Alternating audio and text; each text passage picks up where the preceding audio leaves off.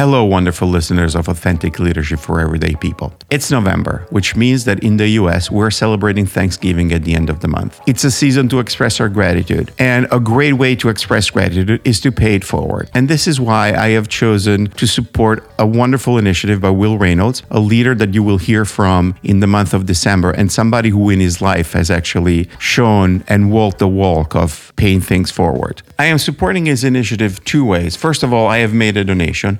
And second, I'm going to turn the microphone over to him to tell you what he's doing. After you hear that, I'm going to quickly come back and tell you where you can make a donation to support it. Howdy, friends. I'm Will Reynolds, and I'm sleeping outside on November nineteenth to raise awareness, but also to raise a boatload of money for homeless youth in the city of Philadelphia. And the reason why this is important to me is we have a cutoff date. When it's your eighteenth birthday, you're technically an adult. So that means, like, if you're seventeen years old and three hundred sixty-four days, we have support systems for those youth. If you're one day later, there's a lot fewer resources, and we throw those youth into adult homeless facilities with a lot less government support. And that is why I'm sleeping outside, because the Covenant House, for whom I've been sleeping outside for twelve years to raise money for homeless youth in our city, they focus specifically on that eighteen to twenty-two year old youth who's probably still more like a kid than they are like an adult. And now they just don't have as many resources. So that's why I'm sleeping out. Would appreciate your support. Thanks so much. As you can tell, it's a wonderful cause.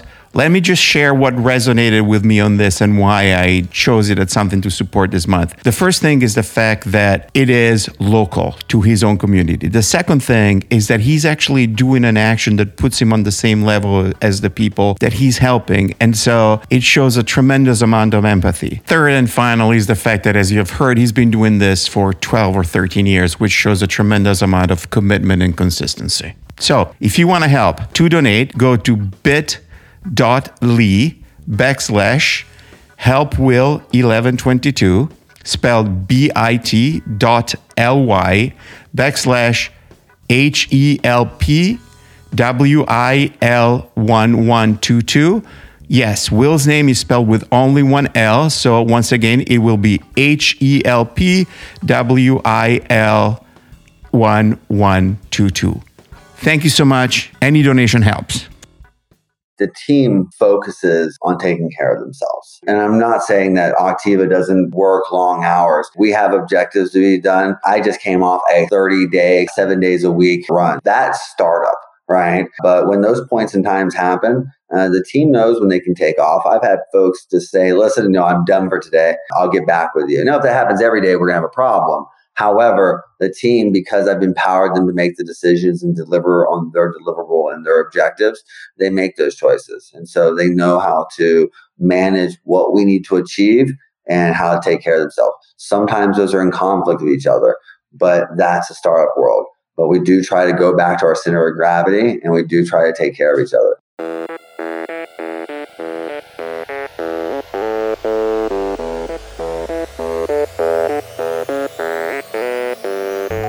Welcome. I am your host, Dino Cattaneo, and you're listening to Authentic Leadership for Everyday People, the podcast where we investigate the connection between effective leadership and authenticity. If you're looking for inspiration and tips on how to become a better leader by being your true self, you're in the right place. I hope you enjoyed our two last episodes, the one with the best of the business jargon that drives you crazy, and the special episode that was dedicated to what company leaders should be thinking as they try to navigate the organizational complexity that was brought on by the Supreme Court's decision to overturn Roe versus Wade. Our guest today is Cody Hall, founder of Octiva. Cody is a Marines veteran who, after spending time in larger organizations, decided to start a company that solves a big healthcare issue, the transition care for patients after they get dismissed from an hospital. In our conversation, Cody talked about how the different experiences he had, from being in the military to working in companies like Apple, led him to the insight that he needed to operate in a nimbler and more entrepreneurial environment. He also shared how he's building a company culture that emphasizes the need for employee self-care, even in a fast-paced startup environment. And we finished our conversation with a discussion of an important trend that is emerging in healthcare. Before we start the episode, I want to remind you that I will send a free copy of Bill Princivalli's book, Improvisational Leadership, to the author of my favorite review left on Apple Podcasts in July, and a copy of Susan Cattaneo's album, All Is Quiet, to the author of my favorite review left in July or August. And now, enjoy the episode. Cody, welcome. Let's start by giving our listeners a chance to meet you, what you're doing now, and sort of how do you get to, what's the journey that led you to where you are now? Oh, that's a very loaded question. So I'm currently the founder and C E O of Octiva Healthcare, which is a telehealth organization that is going on its second year. Uh, how I got to healthcare and entrepreneurship. I, I grew up wanting to do my own thing all the time. You know, we call it entrepreneurship. The military called it insubordination. But so I, I made my way through life kind of always doing what it is I felt needed to be done and how I felt it needed to be done. It was complimented well at places like Apple and Amazon, which they kind of let you be the right person for the role you're in within certain left and right limits. But I went on a path uh, over six years ago of entrepreneurship and working with startups. And it's something I enjoy, getting in at the ground level of organizations and being a part of the, the material change and structure of what hopefully is going to become its its own person. I refer to entities as its own person sometimes. And so it's nice being on the ground level of that. And, and it's great to start your own company like Octiva as well. So it's interesting. You've, you've mentioned your military experience. So you've been part of different type of institutions like the Marine Corps. You've been in large organizations. And then now you're in the startup world. How was the process of figuring out where you were the most yourself? And how did you start defining who you were as a person in these environments? You know, it's it's difficult. So in the military, I fit in really well. I come from a military family.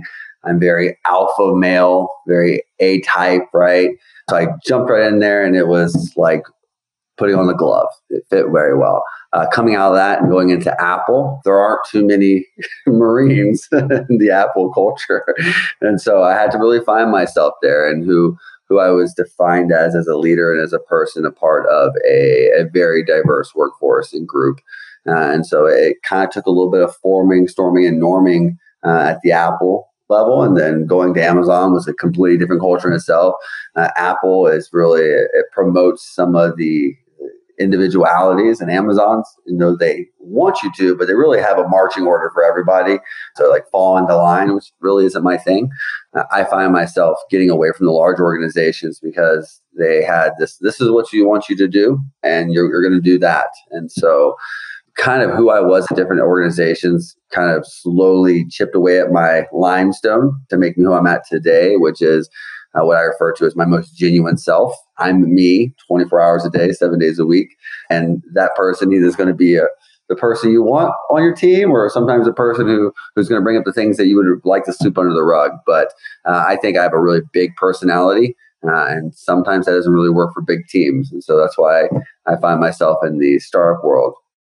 You are now in the startup and as the C E O, you have the opportunity to set the culture and the tone of your organization. If you were to say, ideally, this is the type of culture that I want, how would you define that? And then what do you bring in from your previous experiences and what you layer on, you know, the things, if you will, that you said you realized those cultures were maybe not necessarily the right culture for you. And so how did you adapt what you experienced before to put in your personal spin on it? Well, I think the Octiva is a result of every culture, both good and bad, that I've been a part of. It is one where everyone's opinion is valued. We have meetings on a daily basis where no matter who you are, can come up with the right solution, whether you're myself or someone who just started yesterday. So everyone has a voice. Uh, it's extremely diverse. I was just having a conversation with my daughter on the way to school today about how we uh, we want diversity and want to accept everyone for the differences because the differences that they bring to the table, their background, their culture, their language, their education, makes them a, a different fit for the solution. And so that's what Octiva is. It is extremely diverse. And it comes from the military, which was not diverse in regards to the type of folks that were in the that branch. Apple, who was far one direction, and Amazon, who's far the next. And so it really kind of found a middle ground where we have an extreme focus on what we're doing, which is supporting patients, but we don't ignore the fact that we're humans, and then we accept everyone for who they are and their opinions. So it's kind of a bubble. Yeah, that's a great point. And what do you see as the strength from this culture for you and for your company? Yeah, well, it's no one's marginalized, so therefore they're not silenced. And if they're not silenced, they could be the one who speaks up and brings the right solution. I promise you, if everyone just said, sounds good, Cody, uh, Octiva would have failed a long time ago. But we we have folks come in and disagree with me very passionately at times. Do you have uh, examples that you would be willing to share of a situation where somebody came up with a different idea and was able to change your mind? Well, I wanted to reorganize the staffing model for the entire organization, because sometimes when I'm drinking coffee and I look at data and hours and numbers and calls and, and calendars, I can, can dri- drive my own database solution on things like staffing. And so I looked at it, I was like, wow, uh, I can save forty nursing hours a week if we change from a eight-hour schedule to a twelve-hour schedule and we reorganize the team. I'm like, boom, we just saved six thousand five hundred dollars a month. I like it. So I took that to my team and I said, hey, listen, we're an organization that predominantly supports Spanish-speaking population. We have now determined that that is a requirement for the role. So what I want to do is I want to do a change of status, and I want to remove folks from the organization who we spend thousands of dollars a month for translation services for. So we can't do that at our size because it's it's, it's wasteful. The team came back and passionately disagreed for an hour about how we can complement the staff we have and how moving and decreasing those hours, while great on paper, actually takes away from the ability to expand for future agreements and things like that. So where I was seeing very numbers on my morning coffee, they came back and said, hey, listen, it's great for now and it works for now. However, it's a headache down the road. Uh, and it was It was very. It was a great way to end a Friday, that type of call. Everyone was done after that call. That's great. And and just to, to give context to our listeners, you've touched a little bit about what Octiva does, but why don't you describe what Octiva does? What's the mission? Well, our goal as an organization is to bridge the gaps that patients sometimes fall in while transitioning throughout healthcare, whether it's from the hospital back to the primary care, the primary care to the hospital, and everything in between, really when a patient's moving. So what we do is we support patients as they leave hospitals. We have hospital partners that we do a thirty-day discharge support program for, where we support hundreds of patients. Moderately high or to high risk patients get additional support. Uh, and then we also support primary care practices, so that physicians, whether they're one physician practice or ten or fifteen, we give them the ability at five o'clock on the weekend to hang up their white coat and go away for the weekend and not worry about the on-call pressure or worry about their patients needing them and having to go to another solution that they may not come back for, which we refer to as leakage. A patient is a, as a physician practices livelihood. And if those patients are lost uh, because they can't support them at that time, then they could be lost forever. And it impacts the doctor's ability in his livelihood, or his or she's livelihood. So if I understand correctly, you basically are providing off-hour telehealth. Off-hour telehealth and transitional support from hospitals. So if you were to go to the hospital today for, you know, anything under the sun, and you wanted to have an organization to support you, to have a talk to a nurse, talk to a provider, or maybe you do not have transportation or can't afford medication, our organization steps in and searches for those resources, finds them, and, and connects them with you so that you have a successful transition. How do you come up with the business idea? Uh, in a dream. Uh, no, kind of, kind of a joke, but not really. So I was working with a organization called Titan Healthcare, which I uh, helped grow to expand to a very large company today. But I was pressing them to do telehealth. I'm like, hey, listen, we can really bridge some of these social determinants of health, which are preventing people from accessing healthcare, if we just go virtual. And so they're like, that's a great idea. Go start your own company. So I did.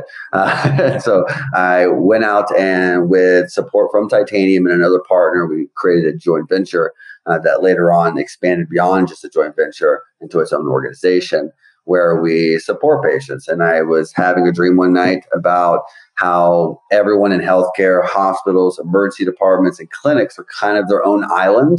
And when you're stranded on that island, you know, getting to the other island is at times very difficult.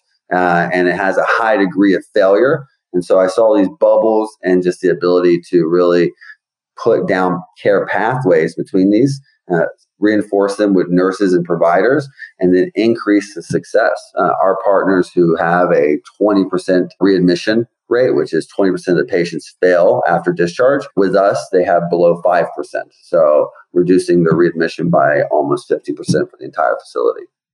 That's fantastic. And so since you started talking about some of the success measures, in a broader sense, how do you think about success for yourself? Myself personally or the company? Personally, and then within the context of the company. Well, I just want to be fulfilled in what I do. I want to wake up excited to work, and I want to have time for my family. Uh, I want to maintain health and be able to ensure that I don't spend my entire life running towards the end of the treadmill. And so that's important for me. So I am very me focused, very family focused, uh, which has not always been the case. From a, it's it taking a lot of failure as a, an entrepreneur to get to my point, but I've failed enough to understand. Uh, as an organization, our, our goal is to make sure that uh, patients as a whole are supported in the ways that oftentimes are ignored. Really, in healthcare, when someone sees you, whether it's the emergency department, the hospital, the primary care, once they have done their part, it's kind of this mentality of someone else's problem. And so we're trying to become the person in these communities whose problem it is to make sure people are successful. So that's the purpose of the organization, essentially. That's the purpose. So it is a very purpose-driven organization. Very purpose-driven. How do you balance purpose and financials? You know, that's a good question.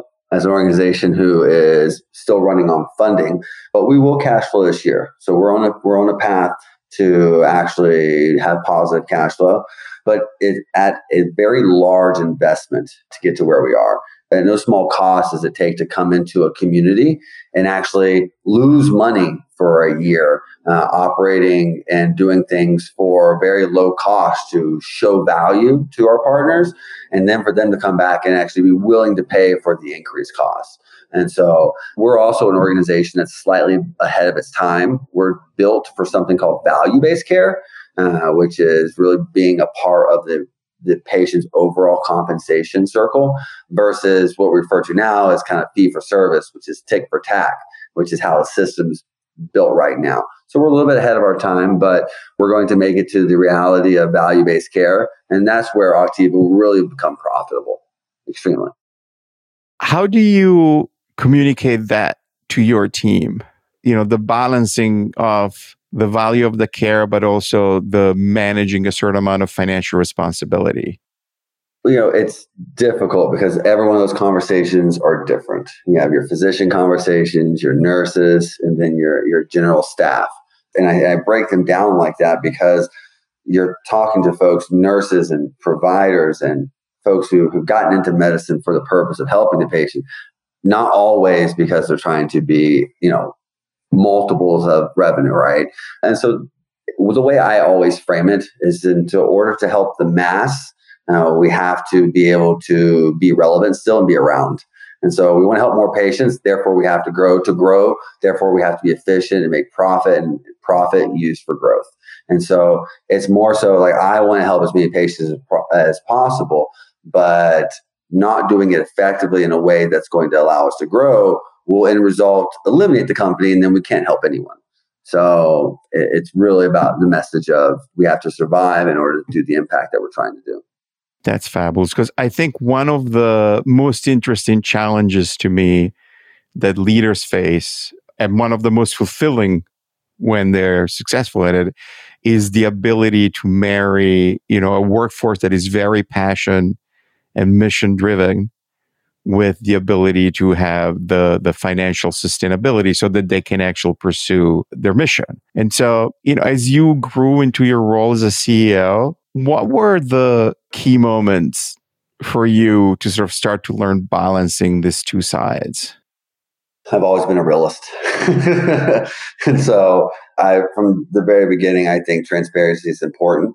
And I've always let the team know that, you know, Their, whether from their compensation to our systems, to our growth and personnel numbers, they have always understood that our finances is finite. Uh, I always referred them as we have just enough water to walk across the desert. Drinking too much now will cause us pain later on, but also not drinking enough today, we will not get to where we're going. And so it's being able to balance those proportions correctly. And so the team understands that. They have a mindful approach to our finances. They have an understanding of our staffing. And so creating individual leaders at the lowest level and making them responsible for their bubbles of influence creates accountability. How did you form your vision of who you want to be as a leader? And if you can articulate what that is, and then what are you looking for in the people at different level of really leadership within your team? What I look for in myself is the ability to remain human. I think everyone always looks to C E Os as this is the person with the answers. They're perfect. They do everything right. And I've, and I've seen those mentalities time and time again. And they, they worship the ground they walk on. What I do is I, when I make a mistake or I, I am the cause of an oversight or communication uh, failure, I hold a meeting and we talk about it and say, hey, listen, I could have done this better, but we did not. So let's pause, let's assess, and let's move forward.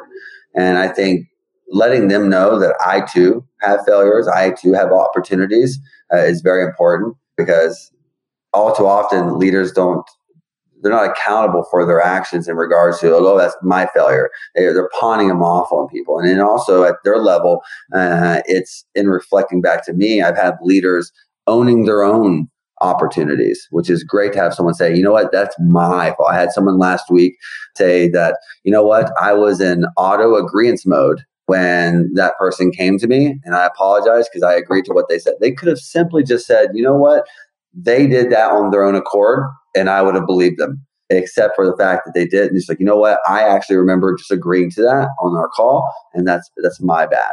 What it does for the organization, it lets them trust me. I think that pretending to be something I'm not is disingenuous. So I think being the most genuine version of myself, it gets a lot of credit from the team. Is there a moment in your experience as a leader, as a career, where you've been put in front of a situation where you had to make, where the most advantageous choice would have been against your values? And how would you have navigated that? I impact, you know, even today, uh, not an example I could share, but moral dilemmas, ethical dilemmas, you know, they, they come up all the time. My biggest thing is, is healthcare is riddled with folks doing the wrong thing. That's the that's business, uh, not just healthcare, but it's riddled. My one, I always tell people, my one piece of advice to everyone is understand what you want and what you're not willing to do to achieve it. And going against who I am, abandoning myself, my own morals, uh, is something that I don't I don't stand for, uh, and I also don't violate laws. So that is my biggest thing: is I, I don't break the rules and I don't violate who I am. That is great. You mentioned earlier in our conversation that as you were coming up with your identity as a leader and as an entrepreneur, there were, you know, you said, oh, I failed enough to figure out who I was, or something along this line. Is there a particular moment where you're like, oh, that was a really big lesson that you would be willing to share? Yeah. So when I was leading a stand-up at Apple, we were running out of time. I had just gotten back from a long evolution of military training. And I remember my uh, vice president saying, would you like someone else to lead this meeting? I know you're, you're just now back, maybe give you a little bit of time to get your feet wet again in the Apple world. I said, no, I'm fine. I got this. And so I went out there, and I remember going through the meeting and running out of time. And this gentleman, Eddie, I still remember his face to this day, but he kept talking. So I cut him off. I said, you're done. We're moving forward. And then it kind of, you could feel the shock in the room. I concluded the meeting. And then uh, went on with my day. But I think what was really important about that as a leader is understanding when you're not the right person for the job. And at that time, I was not the right person to be leading that meeting, and someone else should have led it. That's an excellent lesson. I want to take advantage of your healthcare expertise. Obviously, healthcare is always a big topic and challenging, especially given the, you know, the three or four years that we've had. You talked earlier about value-based care. What is value-based care, and what are the advantages for patients in the in the long run? That's great. And really it comes down to cost. And so, and it, and it's how people are compensated, and people, organizations are compensated in patient care. So our current system is what we refer to at large is a fee-for-service system. And it's if you get seen by someone, they're paid for seeing you for that instance. If they see you again, they're paid again and again. And so it's kind of like the numbers game. Uh, what we refer to sometimes is beds and heads. The quicker you can get a person in a bed and out of the bed, the more money you can make. Uh, and that's how facilities and organizations operate at large. Value-based care is bringing all those players, the insurance plan, the hospital, the emergency department, the primary care, to a circular table, and everyone has a piece of the pie. And they're all responsible for how well this person, how good their health is. And so if the patient's successful, everyone wins. If the patient's not successful, everyone has downside. And so value-based care is really making everyone in the patient's journey a shareholder in the patient's success. And what are the steps? You said it's something that's coming in the future. Yes. So something called C M S, the Center of Medical Services for the country. They run Medicare as well as Medicaid. They're pushing everyone that direction. It's a, it's involved with the way that they're changing their businesses. And usually if C M S does it, everyone's going to be kind of pushed that way because everyone uses them as a lead in regards to change. And so folks like primary cares are starting to get paid based per patient per month, which they're, they're paid a lump sum per month to manage the patient. If they manage the patient well, they save money, therefore they make money. If they do not manage the patient well and the patient costs more to care for than they made, then they lose money.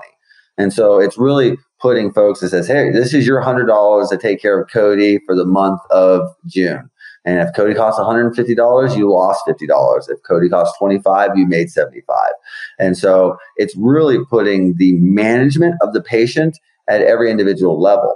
Why this is really important for me is because right now there's really not a whole lot of responsibility in the transition portion. When the patient is going from the primary care to the hospital or the hospital to the primary care, because when they're leaving the hospital, there are very few penalties and things put in place to incentivize the hospital to care for that patient after they've discharged. Some of the groups, some of our partners are really progressive and wanting to get ahead of the change curve. Uh, and then primary care is at large, for the most part. If the patient is not in their clinic, they're not really concerned too much with what's going on with them. It's that fifteen minutes they're in front of that doctor or that provider that matter to them. And value-based care is making that patient matter all the time, making everyone vested in their success. So you covered the legislative aspect, you covered the incentive portion, but what about the infrastructure? What is needed to have all these stakeholders, caregivers, providers coordinate in the care of a patient? Like, how is information exchanged for them? As I said, what is infrastructure that is going to support that, and where are we with that? Oh, yeah. I mean, the continuity of information of patients is a is a huge hurdle that we all have to face. There's sparse systems that support patients, and then there's, a, a, you'd be surprised, a large part of the healthcare system that is on paper and fax still to this day. And so I think that there's a, a way to change healthcare and make and make progress without trying to necessarily change everything at once. I know as a world, we like change now. Uh, and then we realize that trying to change everything immediately never holds. Uh, and then we just go back to doing what we were doing before. So I think from the side of change, it needs to start originating with the larger shareholders, which is the plans and the hospitals. They, the hospitals need to take more involvement in the patients after they leave the facility. Uh, and then that puts pressure on change. The the payers, the health plans, they need to reimburse currently better for when patients are seen in transition. And so, because right now there are very few organizations that actually do what we call transitional care codes, which is actually pay for patients while they're in transition. And so the way we currently operate is really the hospital sees value in the patient's successful transition, so they compensate us. And then when we're supporting primary care practices, they see value in being able to rest on the weekends and evenings, and value in keeping their patients close to them. So we don't really have any, re- we actually do not have any relationships with the payers right now, because of red tape. We we can't charge the hospital and then also charge the payer. It's a kickback statute. Uh, and so we can't really be double incentivizing ourselves right now. However, there's really no incentive in our space. So we have to get creative and work with partners who are progressive. That's great. So thank you so much for this part. Now, I always like to have my guests have tips for other leaders or people who are becoming leaders. So somebody who has listened to this, has heard your story as an entrepreneur, as somebody who has developed a passion or a vision, they're walking into their office tomorrow morning and want to start apply some of their the key lessons. What are the two or three tips that you would have for somebody to become a better leader based on your own experience? Well, I think that it starts intrinsically. I could tell you a million ways how everyone believes you should lead. Uh, I think that by taking care of yourself first will make you the best version of you. And so you need to concentrate on your health.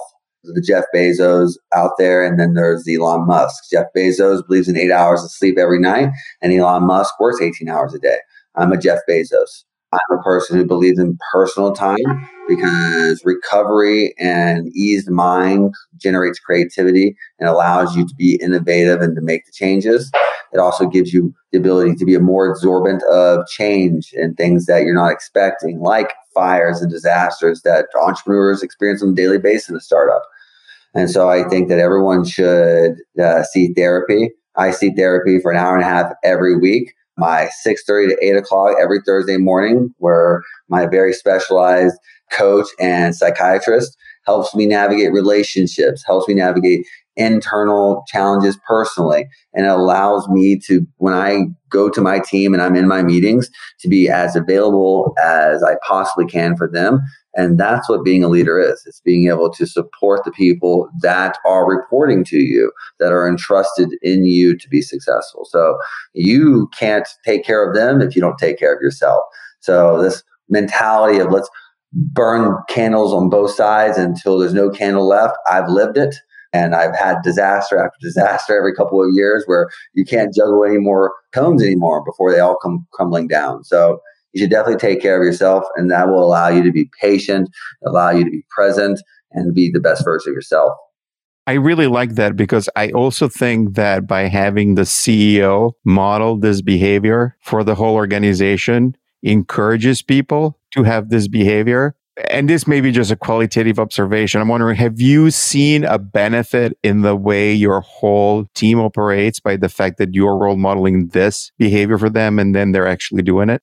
Yeah, I mean, the, the team focuses on taking care of themselves. I mean, and I'm not saying that Octiva doesn't work long hours. And if we have objectives to be done, uh, I just came off a thirty-day, seven days a week uh, run. So that's startup, right? But when those points and times happen, uh, the team knows when they can take off. I've had folks to say, listen, no, I'm done for today. I'll get back with you. Now, if that happens every day, we're going to have a problem. However, the team, because I've empowered them to make the decisions and deliver on their deliverable and their objectives, they make those choices. And so they know how to manage what we need to achieve and how to take care of themselves. Sometimes those are in conflict with each other, but that's a startup world. But we do try to go back to our center of gravity, and we do try to take care of each other. That's fabulous. I'm going to now move to a little bit more of a personal part of this conversation. Uh, do you have an interest or an hobby outside of work that has impacted the way you work? And would you mind talking to us about it? Well, yeah.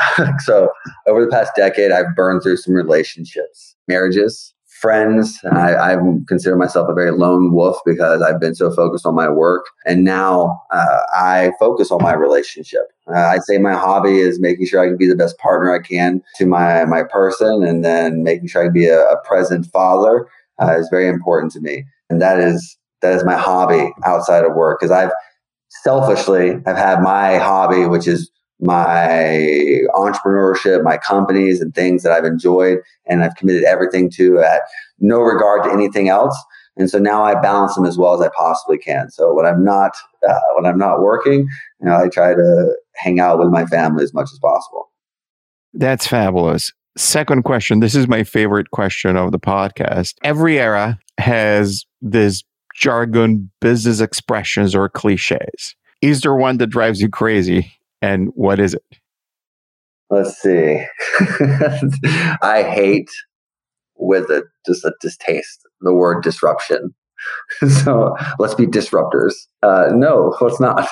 I think that there are disruption that needs to take place, but I also believe that disruption has collateral, collateral damage. So I just dislike the phrase disruption. Let's be a disruptor.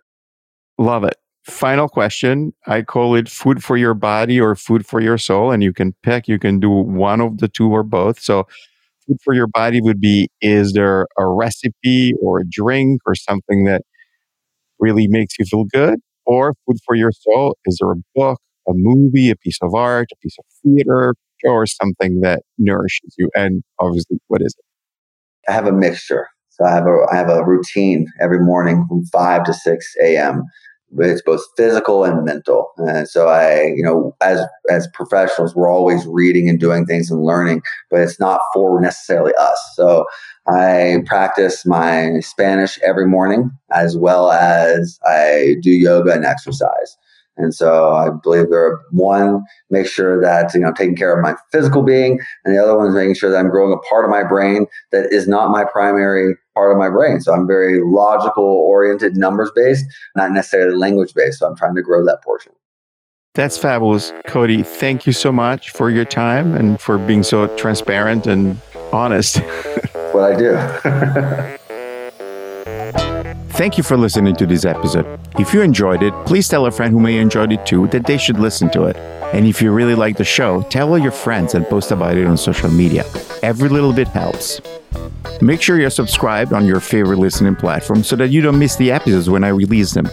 And if you listen on a platform that allows reviews, please leave us a rating or a review. Remember, I'm giving away a couple of freebies to my favorite reviews left on Apple Podcasts in July and August. As usual, stick around, because at the end of the credits, I'm going to share a song by one of Boston's best Americana singer-songwriters, Susan Cattaneo. To find out more about Octiva, go to their website, octiva healthcare dot com, spelled O C T I V A H E A L T H C A R E dot com. You can find me online at A L four E P dot com with the number four, and you can email me at dino at A L four E P dot com. On Twitter and Instagram, the handle for the show is at A L four E D P. And on Facebook, you can just look for the show, Authentic Leadership for Everyday People. This episode was produced by me, Dino Cattaneo, with additional edits by Pro Podcast Solutions. It was recorded remotely using Squadcast dot f m. The theme music was composed, produced, and arranged by Nicolas Cattaneo, who also played keyboards and drums, with Tony Savarino on guitar and Jesse Williams on bass. As promised, here is a song by Susan Cattaneo. It's from her first album, Brave and Wild, and it's called Love Takes What It Takes Till It Takes.